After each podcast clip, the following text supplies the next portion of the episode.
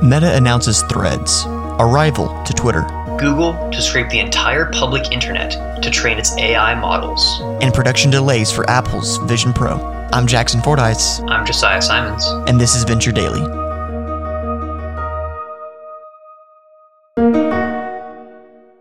Hey everyone, hope you had a great 4th of July yesterday. First of all, I'd like to introduce Josiah Simons, who is joining me today as the co host on the show.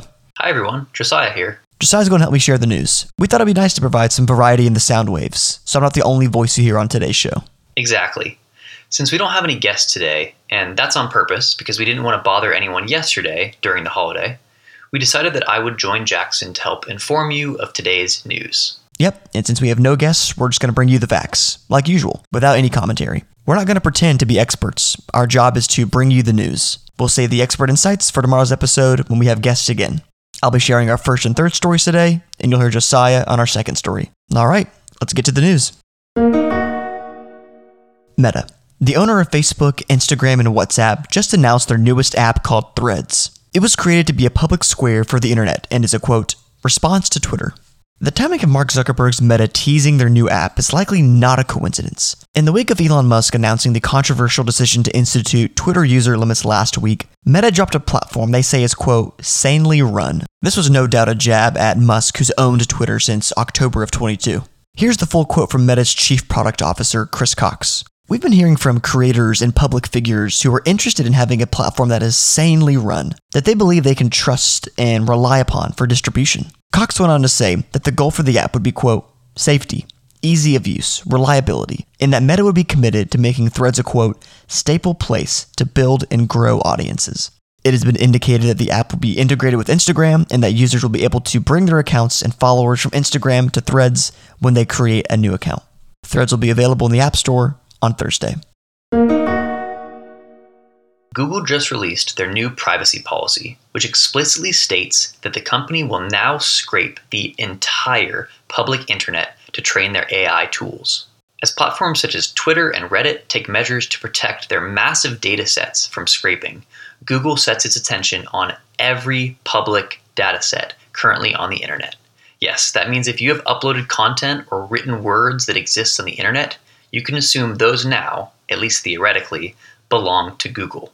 The new policy names Translate, Bard, and Cloud AI capabilities as the tools which will benefit most from the expanded scraping. Bard is Google's generative AI chatbot and what they call a, quote, creative and helpful collaborator. It is one of the AI models developed by Google that will now be fed the internet's entirety to increase and improve its capacity. On Monday's show, we covered Twitter's new user limits, a decision Elon Musk made to, quote, address extreme levels of data scraping and system manipulation. We talked about how Twitter is a huge data set that can be used by companies developing and training generative AI. And from Elon's tweets, it appears that management at Twitter is not going to allow the data available on the platform to be used for free anymore. In his article about Google's new privacy policy, Gizmodo's Thomas Germain wonders how this may change the public's mindset about sharing so freely online.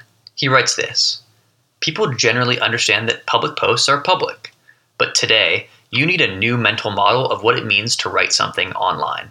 It's no longer a question of who can see the information, but how it could be used. Last month, Apple announced their new Vision Pro headset and said they would have 1 million of them produced by 2024. That number likely just dropped by 60% due to production problems in China. According to the Financial Times, Apple's Vision Pro headset will see production cuts due to, quote, the complexity of the headset design and the difficulties in production. Specifically, the manufacturing of the screens for the device is causing delays. According to sources close to Apple and Luxshare, the headset's China based manufacturer, less than 400,000 units are likely to be set for sale in 2024.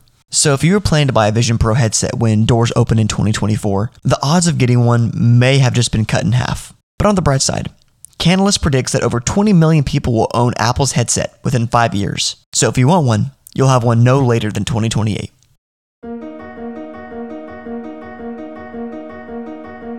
Thank you for tuning in to today's episode of Venture Daily. Today's show is produced by Josiah Simons and Jackson Fordyce. Our theme song was created by Benjamin Cook. If you like today's show, please give us an honest review wherever you get your podcasts. I'll see y'all tomorrow.